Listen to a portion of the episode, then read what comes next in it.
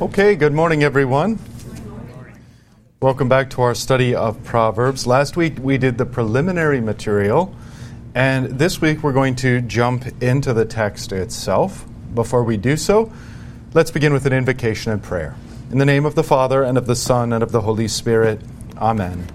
Our Father, who art in heaven, hallowed be thy name. Thy kingdom come, thy will be done, on earth as it is in heaven.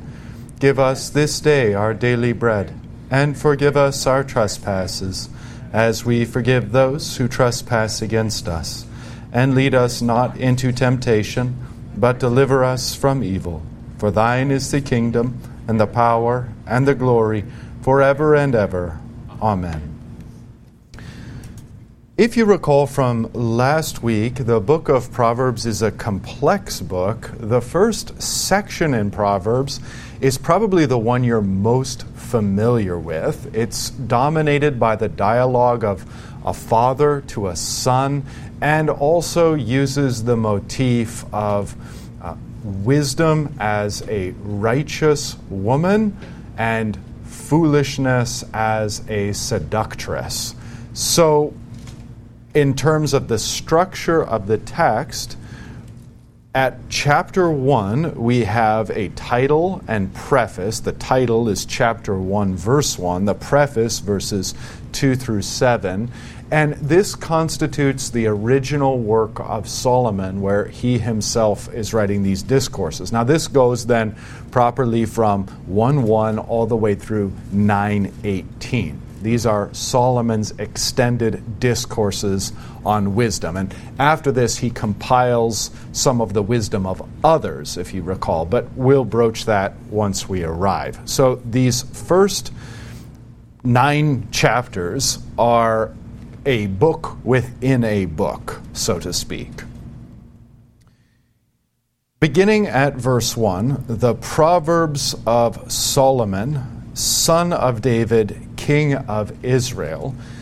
And while these are certainly identifiers of who Solomon is, they also bring to our mind that deeper reality of which our Lord himself speaks when he says to the Pharisees, for example, "You search the scriptures, for in them you seek life, but it is they that speak of me." And so we understand that even as the Holy Spirit inspires the authors of the Old Testament, the Holy Spirit does so with an eye toward Christ.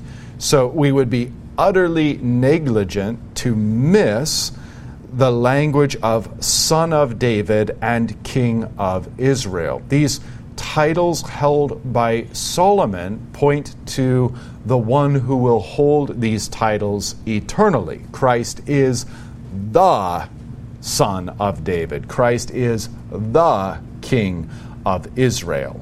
So right off the bat, then, we can see hints. It's maybe not all that clear, but we can see hints of the Christocentric nature of Proverbs. We remember that the kings are anointed ones. They're anointed into their kingship. And the kings, thus, as anointed ones, are simply called messiahs or Christs. Messiah would be that's transliterating the Hebrew, and Christ transliterating the Greek. But anytime you see a king, you want to be seeing a type and foreshadowing of Christ, or as is so often the case in the Old Testament, you'll see wicked kings, and you'll see types and foreshadowings of the Antichrist. It's where the language of Antichrist pops up in John's epistle, and you go, where does this come from? What is the biblical or Old Testament foundation for such a title and such a teaching? And it's anywhere where there are kings, anointed ones, messiahs, or Christ, who act contrary to God. So then you can see that the whole Old Testament is filled with Antichrist as a type and foreshadowing of the Antichrist spoken of in the Scriptures, and the New Testament Scriptures. Okay, so we see here hints at our Lord Jesus, the true Son of David, the true King of Israel, The Proverbs of Solomon, son of David, king of Israel. Verse 2, to know wisdom.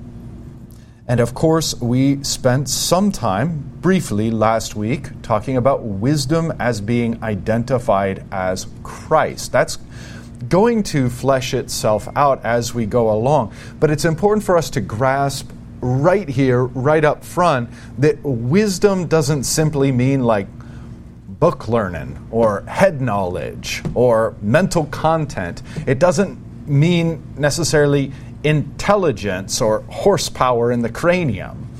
Wisdom here isn't the kind of thing that Joe Schmoe pagan on the street can have. And that's going to make itself clear as we move toward the end of the preface. Verse 7 will make this very clear. So we'll return to this, but right off the bat I want to point out in verse 2 that wisdom is, we're already off to a misunderstanding if we're looking at wisdom in a generic sense that anyone can have. So to know wisdom and instruction, maybe wisdom, of course, is kokma. We talked about that last week in Hebrew. And instruction is musar, or discipline or chastisement. To know wisdom and discipline. So this is instruction that carries a kind of strictness to it, a kind of effort, a kind of conformity. All of that is within that semantic domain. So to know wisdom and instruction or discipline. To understand words of insight. To receive instruction in wise dealing, in righteousness, justice, and equity. And here you can see righteousness, justice, and equity. While we may be able to parse out some differentiation between those three, the margins would be real tight. Basically synonyms. Equity, as the study note points out, has to do with being level or straight, and thus just. So righteousness, justice, equity. To give prudence to the simple. Simple can mean open or humble. We talked last week about the openness of mind, the humility of mind required to say, hey, my reason is fallen. The world's reason is fallen. If God says something and it doesn't make sense, should I fault God or should I fault my reason? Obviously, my reason. And so there's a kind of humility, open-mindedness toward what God says, even if we can't yet comprehend it, and simplicity. But that's may or may not be what's in view here, to give prudence to the simple. Simple, as we'll see, in fact, the next, I believe it's the next usage in the text, really just means gullible. And it often carries with it a negative connotation, and yet a very real connotation. There's a sense in which we would say, with John, of course, if we say we have no sin, we deceive ourselves. But I might modify that slightly and say, if we say we have no gullibility, we deceive ourselves. The first step to being less gullible is realizing you're prone to gullibility. So, to give prudence to the simple or the gullible, knowledge and discretion to the youth. And you can see parallelism throughout, but here to give prudence to the simple is obviously parallel with knowledge and discretion to the youth, to the inexperienced, to the ignorant in the proper sense of that word, the lacking. So how do we begin with some very creative grammar? Again, if you look at it, it begins with to and just repeats, and the to is seems both active and passive. To know wisdom and instruction, to understand words of insight, to receive instruction, wise dealing, and righteousness, justice, and equity, to give, there's the active, to give prudence to the simple, knowledge and discretion to the youth. Verse 5, let the wise hear and increase in learning, and the one who understands obtain guidance. So again, two parallel statements here, Hebrew parallelism. It's all over the place. You know this if you read the Psalms, pray the Psalms. The wise are to hear and grow or increase in learning. The one who understands to obtain guidance, further guidance. And Steinman in his commentary points out, and this may be more evident in the original language, I'm not certain, but he points out that these three things together, wisdom in verse 2, discipline or instruction in verse 2, and increase in learning here in verse 5, that these form a kind of stepping stone as one progresses in the way that, so in other words, Solomon is laying out a kind of progression here to receive wisdom, to continue in that wisdom through discipline and instruction, and then to increase in learning. These three things.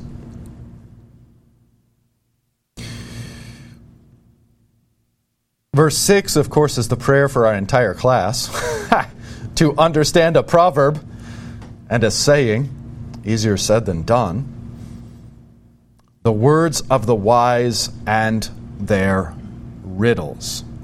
As a complete digression and tangent, you know Samson always or frequently depicted as the big dumb jock, powerful of body and simple of mind. The text itself really challenges that because Samson is known for his riddles. And in fact, you can even see how, remember the bet that goes south with his wife-to-be? He bets all the Philistines there that he can ask them a riddle and they won't guess the answer. And there's this debate over, you know, the barter, I should say, is for clothing.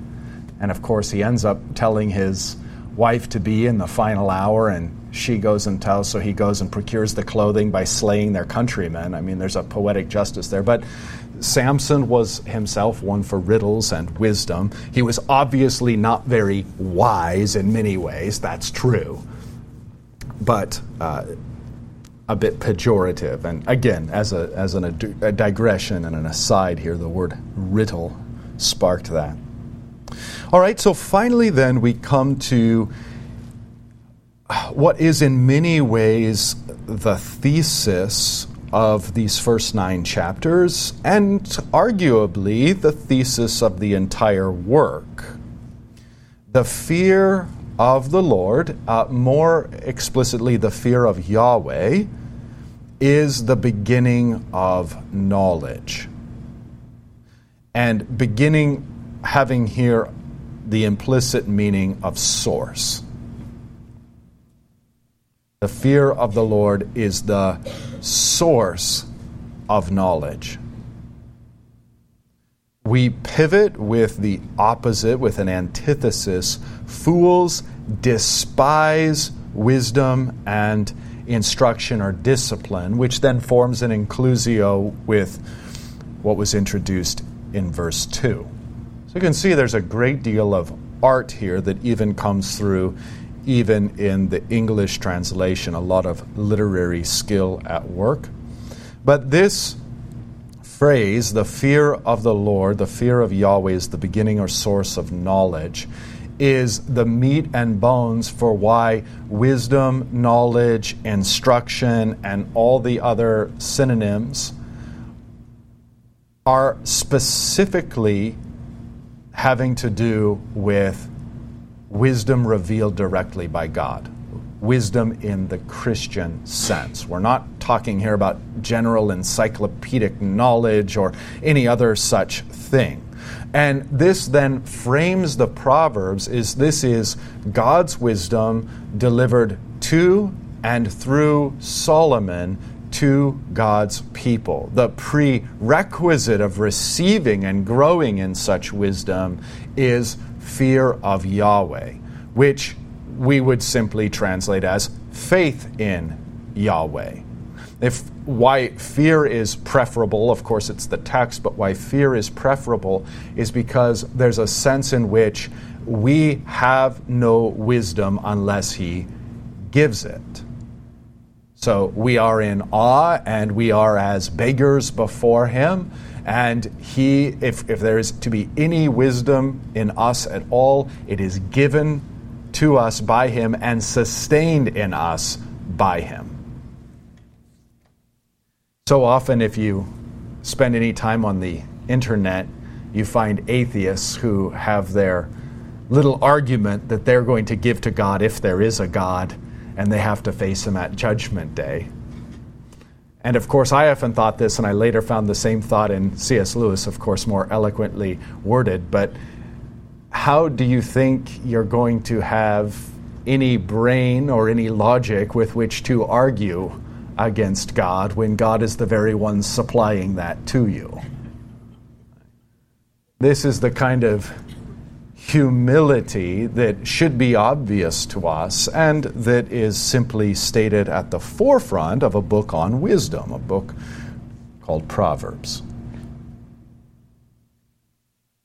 So the fools then that despise wisdom and instruction don't just despise it here in a generic sense, but they despise particularly that wisdom and instruction that come from Yahweh. So again, we will return to this theme repeatedly, but you can have a person who is filled with all the wisdom of the world, who has that encyclopedic memory, who can outdo anyone in terms of logic or wits or intelligence, whatever the case may be. And for all intents and purposes, they would be labeled by Solomon as a fool, because they do not have that wisdom that comes from the one who is wisdom. Okay, so 7 is very much a central point and thesis and helps us read. Now that brings us to helps us read the rest of the document. So that brings us to the end of the title and preface, the title being verse 1, the Proverbs of Solomon, son of David, king of Israel, the preface proper following verses 2 through 7. Let me pause there, see if you have any questions or any thoughts on this section. Hopefully straightforward enough. When we go into verse 8, we have what can be recognized as the first address to a son. And this would be the first of 10 that will appear. This section goes chapter 1, verse 8 through verse 19, and it is worthwhile pointing out the filial language. We see that even in the title, of course, Son of David. But here in verse 8, the injunction is to hear, my son, your father's instruction, and forsake not your mother's teaching. So the idea of sonship is central, and this is a no-brainer for us as Christians who have received the New Testament. Behold, what manner of love the Father has bestowed upon us, that we should be called the children of God. Tracing back to our Lord's own words that we must be born from above, born of water and spirit. And in receiving this birth from above, we have become new creatures, sons of God. And so to read this in a baptismal sense is the proper way, simply because the Holy Spirit, who inspires Solomon to write these words about sonship in the filial language, the Holy Spirit knows well how this is type and foreshadowing of the fullness that is to come. And so as we receive this, there's no sleight of hand in us saying, yep, the Holy Spirit knew everything that was to come in the New Testament, and we ought to read these words as understood in their fullest sense. So we meditate on the filial language, no problem whatsoever to meditate on our status as sons of the living God. Verse 8, of course, being grounded in the family. And I think the study note is great at this point. Verse 8, a mature generation, including both fathers and mothers, encourages the next generation to follow the treasures of true wisdom, especially the knowledge of salvation by grace through faith. And then a note, in the ancient Near East, the term son was often applied to a student, signifying the closeness of the relationship between teacher and pupil. So both of those are great, but I especially enjoyed the emphasis of a mature generation, which of necessity includes fathers and mothers, and both of them encouraging the children, the subsequent generation, to follow in the treasures of true wisdom. A great point, and one that, again, we need to take heed of in our own culture and context, where increasingly mother and father are viewed as ripped apart,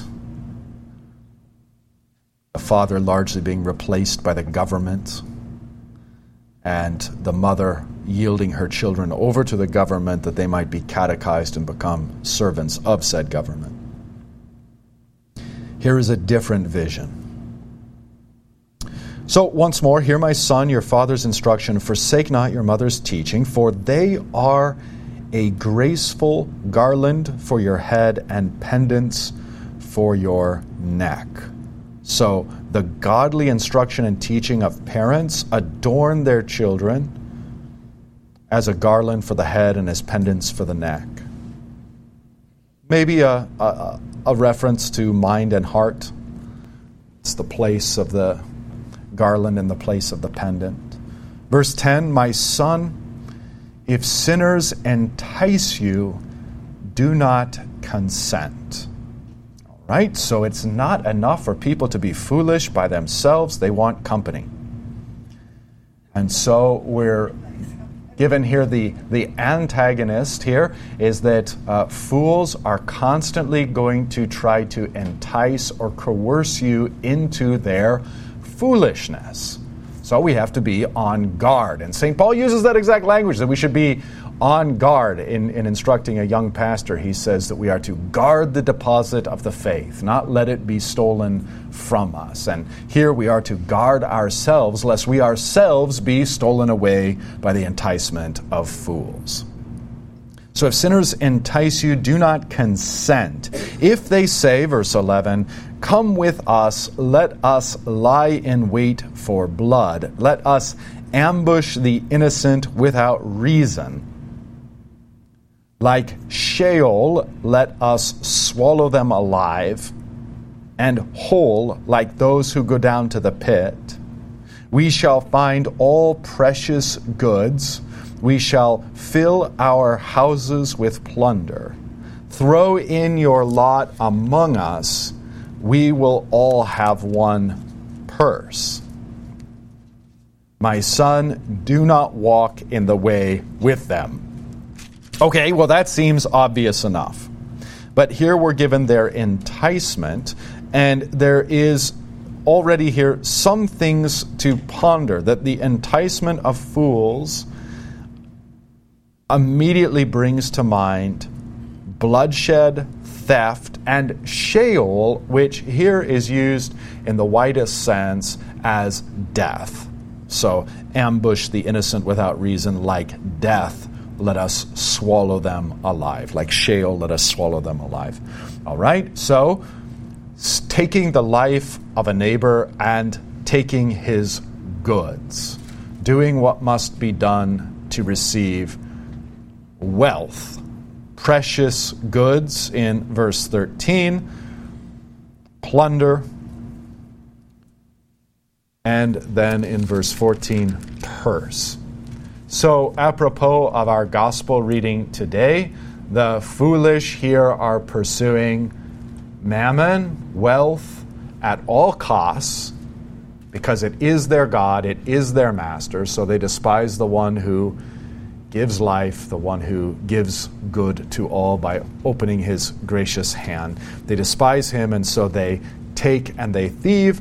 Don't be caught up with them. And then I don't think it's overdoing it to say that these are two fundamentally different paths in life. It may not be to the extreme of physically murdering someone and stripping them of their goods, but one way of life pursues mammon and will get that by whatever means necessary, and with maybe small personal caveats. Well, I don't mind ripping them off. I'm just not going to kill them. So the difference is one of degree, but the pursuit is effectively the same. I'm going to get possessions at all cost, versus the way of wisdom, which is turned toward God and simply says, what God delivers unto me is good, even if that's cross or trial. Of course, that's the book of Job. All right, so if they come saying all of these things, and we got to the response then in verse 15, let's carry on with that. My son, do not walk in the way with them. And I think at view here is obviously not only don't go along with their plan, but don't hold company with them. Don't be fellows with them, friends with them. My son, do not walk in the way with them. Hold back your foot from their paths, parallelism, for their feet run to evil and they make haste to shed blood. Again here, evil not in the abstract, but evil is antithetical to Yahweh.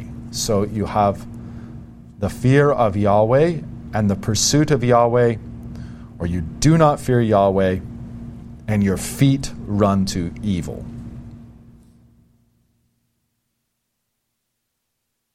All right, verse 17, more guidance from the father to his son. For in vain is a net spread in the sight of any bird, but these men lie in wait for their own blood and set an ambush for their own lives. Now, the study note takes this to mean that in vain is the spread, they spread out the sight of any bird. That is to say, if you know the designs of the evil ones, you know enough to avoid it. As the proverb goes, just so that, a bird sees you setting the trap, it's not going to go be trapped by it. So if you know that this is the case, then be wise and avoid it. These men lie in wait. They think they're going to do what? Drain the blood of another. They think they're going to ambush another and take his goods. But here is the final outcome. They do not lie in wait for the blood of another, but rather they lie in wait for their own blood. That is to say, the evil that they do unto another will be repaid by none other than the Lord. So their whole scheming falls back upon their heads. Same with the parallel. They set an ambush. They think they're ambushing another. In fact, their ambush is set for themselves because the Lord's going to bring it back upon them. They set an ambush for their own lives. And then 19, a universalizing application. So such are the ways of everyone who is greedy for unjust gain. I think to clarify here, there's nothing wrong with pursuing gain as long as it is justly gotten. But here, everyone who is greedy for unjust gain end up lying in wait for and ambushing themselves. And I think that this cuts very deeply to us as Americans, especially because we think if it's legal and I can get away with it, I'm going to do it. Why wouldn't I? But here is a reminder that there's a deeper morality. We're answerable not only to man and man's laws, but also ultimately to God. It may be legal and yet sinful. It may be legal and yet answerable unto the court of God. So we need to let that govern the way in which we treat our neighbor financially and the way in which we pursue making a living and making a life here in this for this short time period that we're given before we face that great judge.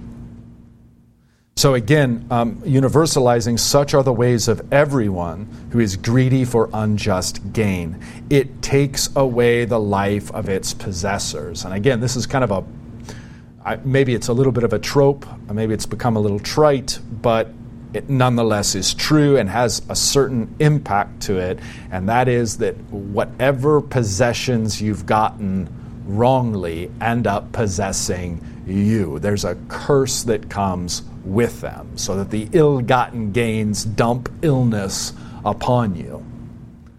And that is frequently documented in nonfiction and fiction alike. And if nothing else, even if you get away with it for the few decades that remain in this life, not going to get away with it after that. So this is then, if we know these things, then this constitutes, in a real sense, because we still have the desires of the sinful flesh within us, even as God's children, but this constitutes the fear of the Lord, even at the lowest level, if we were to make some distinctions here. The lowest level of that fear is, I'm not going to do this because I'm going to see him. Maybe in a few decades, or maybe tonight, maybe this very night. Your life is required of you, as God said to one fool in the Gospels. So that's the first element of fear, is a recognition that there is a judgment that transcends the judgment of the world. Now think of, and I don't want to digress too long on this, but think of what happens as a culture, and I'm not even interested in like Christianity here per se, think of what happens when a culture and a people no longer believe that there's any God, that there's any accountability, that there's any final judgment. It's just all a great big accident, a cosmic accident that happened. It's accidental that we evolved. It's accidental that we're all here. And I'm just an animal. What's to stop me from behaving like an animal, getting out of you anything I can get out of you, and trying to get through life just seeking nothing but my own pleasure at the expense of whomever? If there is no accountability, that attitude takes over within society and everybody begins to do simply what they can get away with. How do you stop that?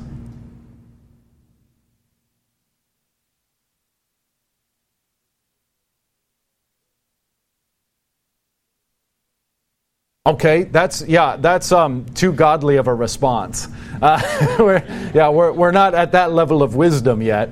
How you immediately stop it when people no longer regulate their own behavior because they no longer fear the judgment of God is that behavior has to be regulated for them, and that is done through laws. So in a society where you see law after law after law after law after law, what it actually is a collapse of the character and dignity of the people. And you say, well, why is that? And by and large, because they do not recognize that they will be held accountable by the highest of all courts in a short amount of time.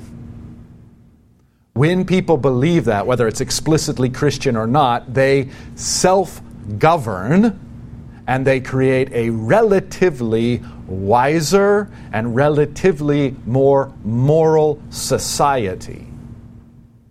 And that, in many ways, spells out much of what's happened to American culture and Western culture in very short order. So, to be wise, then, is first and foremost to realize that we ourselves are, and to teach our children that they themselves are, beholden and accountable to God. And don't think for one second that just because it's legal or just because you can get away with it, that that's the threshold.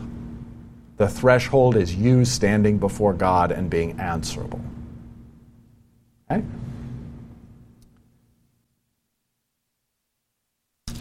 This section then, this first address to a son, ends here at verse 19. With this threat that what you possess ends up possessing you and stealing your life if you have gotten it in an unjust way. Let's pause there, see if you have any thoughts or reflections, anything to add or maybe clarify. I wonder, too, if you might say something like this. That the person who wants to get away with it, as it were, wants to get away with stealing people's houses and shedding their blood and all that sort of thing, is like the guy who has some terrible disease and wants to get away with not having to take the medicine for it. You know, it's like, oh, yeah, you've got cancer, Mr. Brandt. Mm. Oh, yeah, but at least I avoided taking the chemotherapy. You know, right? Injustice.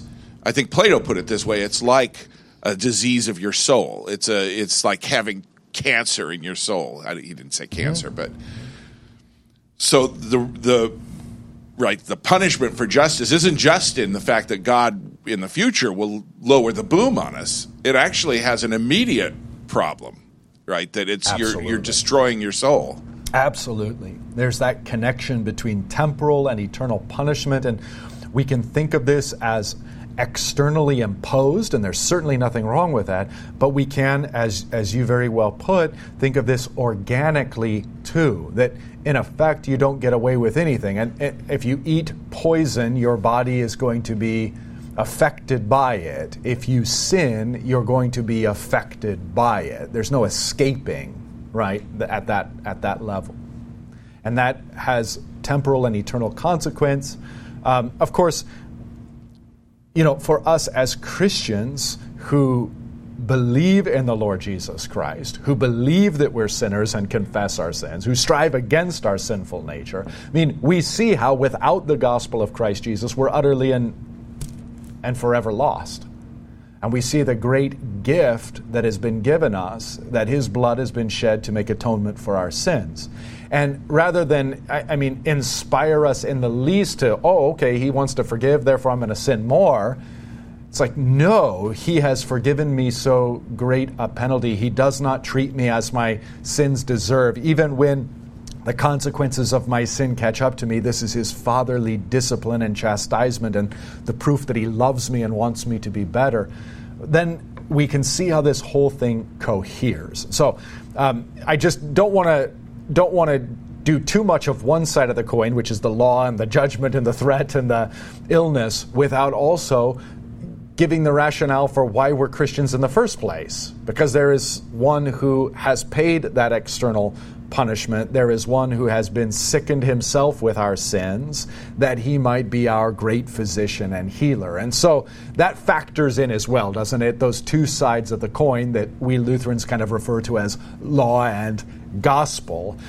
We just want to be very careful that with law and gospel, we're not playing intellectual games. We're talking about realities written into our very lives, temporally and eternally. It's no joke. It's no fool's play. It's no mental game like, oh, here's the law. It's just there to condemn me. Oh, here's the grace. Okay, I'm forgiven. Now who cares? That's to be utterly foolish. And there your analogy fits so well. So thank you for that comment. Appreciate it. Please, Alice. Well, I was thinking we were founded, I know we weren't founded by all Christians, but a Christian ethic, Christian Judeo ethic. And we all accepted that. We all had a total morality as a nation that, you know, it was written on our hearts as we grew up. We weren't to steal. We weren't to. And now, in embracing this pluralistic society that we have showed, Christianity is almost an anathema. You can be any religion in the world, and I actually do not believe that they adhere to the same standards. And as you said, we're not exclusionary, but that's how we're painted. And if we don't go back to Christian ethics or leaning, I don't see how a country can survive, because the church and the teachings of the church, I think, kind of bound us together. Well, not not exactly the same. We were on the same road, and we don't seem to be on that road anymore. Yeah, and that's my comment, that just at a foundational level, when people lose the fear of God, when people lose the knowledge that they're going to be answerable, then they no longer self-govern or self-regulate. And so then it's left to the government to do that for them, but it's a losing proposition. The laws are always trying to keep up with people who are always trying to skirt them, and that's the disintegration and demise of a culture. Yes, please. The other side of this, I know you try to, Pastor, you're moving it towards the grace side, right? So my military side's coming out. I want to move it back to that law side here a bit. Yeah. Our society's absolutely losing a base of morality, sense of justice, all those things. But we need to be careful as Christians too, that we don't get complacent in saying, "Oh, this is all for those crazy liberals out there. I thank you, Lord, that I'm not like them." Mm-hmm. Mm-hmm. And I will go home justified in my heart. And guess who actually goes home justified? Not us. Mm-hmm. Mm-hmm. So, I look at this like greedy for unjust gain, like the Christian who is selling a house and has it buried somewhere in the paperwork that you need to drain that basement drain. They have basements in the Midwest. I don't know if you know about this, Californians, but they do. So you have to do a special thing with the drain every week, or the basement will flood. You don't tell them that directly, because then they could use that to negotiate the price of the house lower. But technically, it was in the contract, and you signed for it, and then that person goes forward, and they have to do $40,000 of repair on their house because their basement floods and it wrecks a bunch of stuff. But you made out scot-free. We have to be careful, and not just say this is against. We in our hearts, we are greedy for unjust gain, and we're all taking advantage of our neighbor right now in 1,000 different ways. And we're just not even thinking about it. So.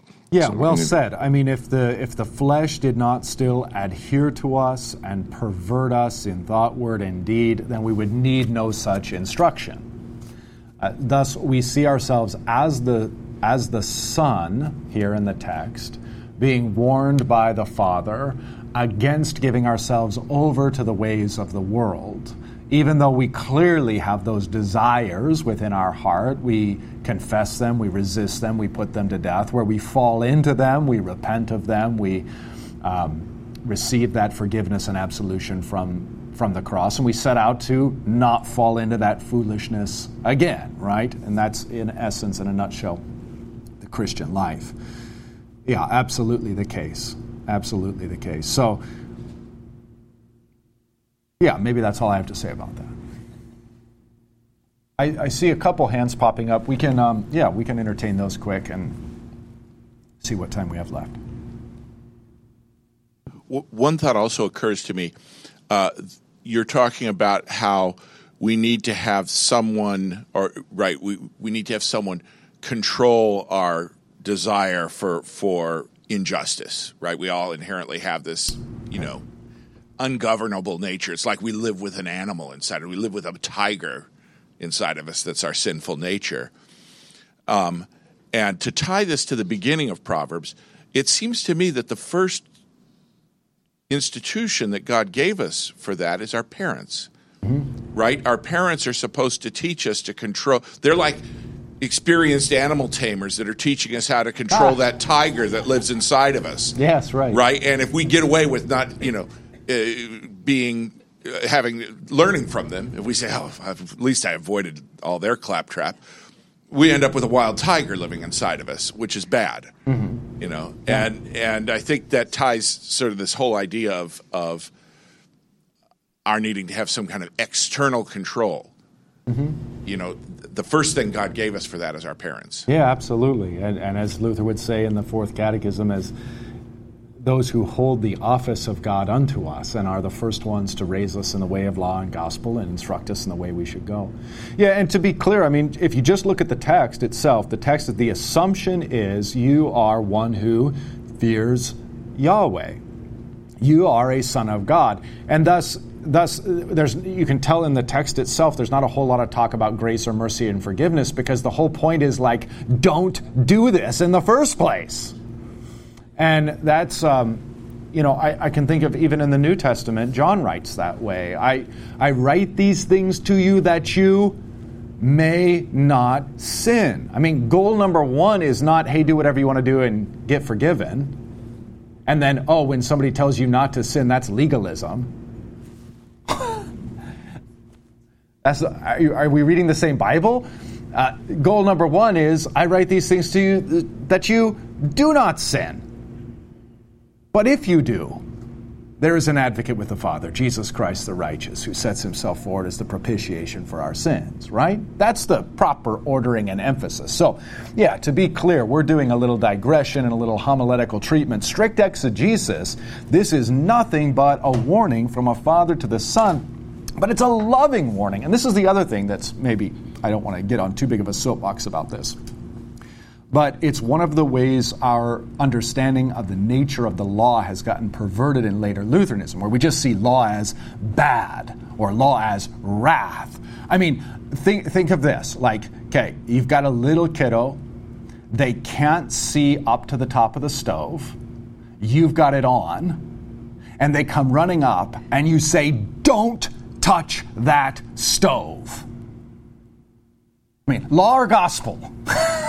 All right, in the strict sense, law. But is that law there to condemn them? No, the law is to save them from great harm and danger. And so the law itself factors into paternal love. And that's very much the sentiment of these opening chapters of Proverbs. And really the entire book is like, I'm telling these things to you because I don't want you to burn yourself. Not because I'm some tyrant, not because I've got a set of arbitrary laws that you have to realize you can't fulfill so that you have to fall on grace. I mean, all of this is just theological games from people who are bored and decadent. What we really need to cover is that paternal voice of God our Father saying, don't do this because it's going to wreck you and wreck the people around you. And that's really what we have heretofore. Please, was there another hand? We're okay? See, we've got, that was the other hand. Yeah, we've got 2 minutes left, so that's fine. We'll take the question or comment, and then we'll just pick up next week with verse 20. This must have been about 20 years ago. We had a pastor who would make the point that the culture falls first from the church, and we can see what the church at large looks like today, conceding and sliding down. But the other thing, I get the visual of from Breaking Bad and how that life ended, but especially... Breaking Bad? Breaking Bad, that series. You know, I haven't even seen that. Oh, if you can take it. Okay. There is a point where you say, can I take any more of this? Oh, it's one of those. Okay, well, I'm sorry, I didn't mean to derail your point. Okay, anyway, there's a scene where the main character has gained lots of money, and it's hidden away in a storage vault. But I'm thinking it's really a picture of a vault, a grave, his tombstone. He's all alone there, and all that paper money is piled high, and he loves it, and it's so vulnerable. It's nothing. He's lost his family, everything. It goes on and on, the story. Yeah, the tragedy of gaining wealth, which at absolute best is yours for a little bit of time, but God assures you that it won't bless you. It'll be empty. Next week at verse 20 of chapter 1, we'll encounter the first poem about wisdom. This is where wisdom is personified in the feminine. One of three poems. So we'll plan to do that next week. The Lord be with you.